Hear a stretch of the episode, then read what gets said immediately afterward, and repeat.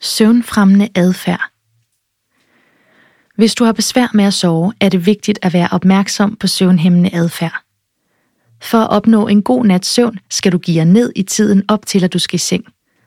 For mange stimuli inden sengetid har nemlig en dårlig indflydelse på søvnen. Smartphones og tablets er søvnhæmmende, både på grund af det blå lys fra skærmen, som fortæller hjernen, at det er højlys dag, og fordi de gør, at du altid er på. Når du skal sove, er det vigtigt, at din hjerne ikke arbejder på højtryk og skal håndtere for mange nye og skiftende inputs.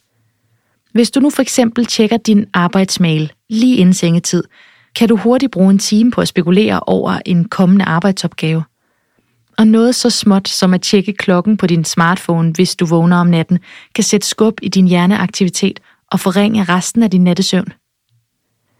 Det er dog ikke kun elektroniske skærme, der er søvnhæmmende. For bare 25 år siden var rammerne ret faste for, hvornår vi arbejdede, spiste og sov. Nu er de rammer blevet langt mere flydende, og det påvirker vores søvn.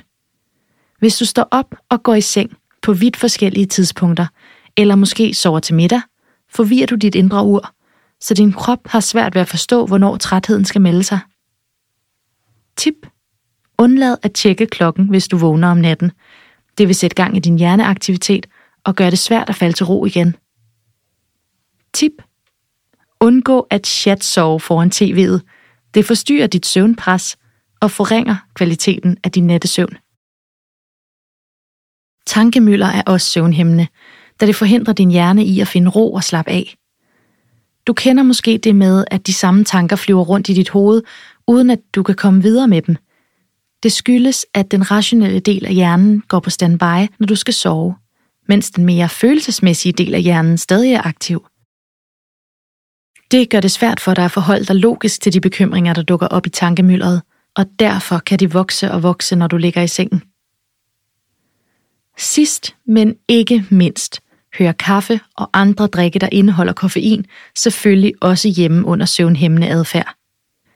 Kaffe er skabt til at hjælpe folk med at holde sig vågne, så selvom det er hyggeligt med en kop aftenkaffe, kan det ikke anbefales efter kl. 16, 6 timer før sengetid. Den gennemsnitlige halveringstid for kaffe, den tid det tager før koffeinniveauet i kroppen er halveret, er 5 timer. Og selv når niveauet er reduceret til det halve, har koffeinen stadig en stimulerende effekt. Erstat i stedet aftenkaffen med en kop kamillete, som er beroligende og fri for koffein. Det er vigtigt at være opmærksom på din egen søvnhæmmende adfærd, så du kan optimere din søvn mest muligt. Som du læste på side 16, er søvn en vigtig proces for, at din krop hele tiden kan genstartes i sin ideelle tilstand. Tip. Undgå også at drikke alkohol. Alkohol er ganske rigtigt effektivt til at få dig til at falde i søvn, men søvnen bliver dårligere og mere urolig, når alkoholen farer rundt i blodet hele natten. Jeg kan sagtens sove, selvom jeg drikker aftenkaffe, tænker du måske. Og det kan også sagtens være rigtigt. Men udfordringen er, at koffeinen forstyrrer din søvn, så du blandt andet får mindre af den dybe søvn, hvilket forringer søvnkvaliteten. Måske vil du ikke umiddelbart føle det som en udfordring, men over tid kan det have en uhensigtsmæssig effekt for din krop.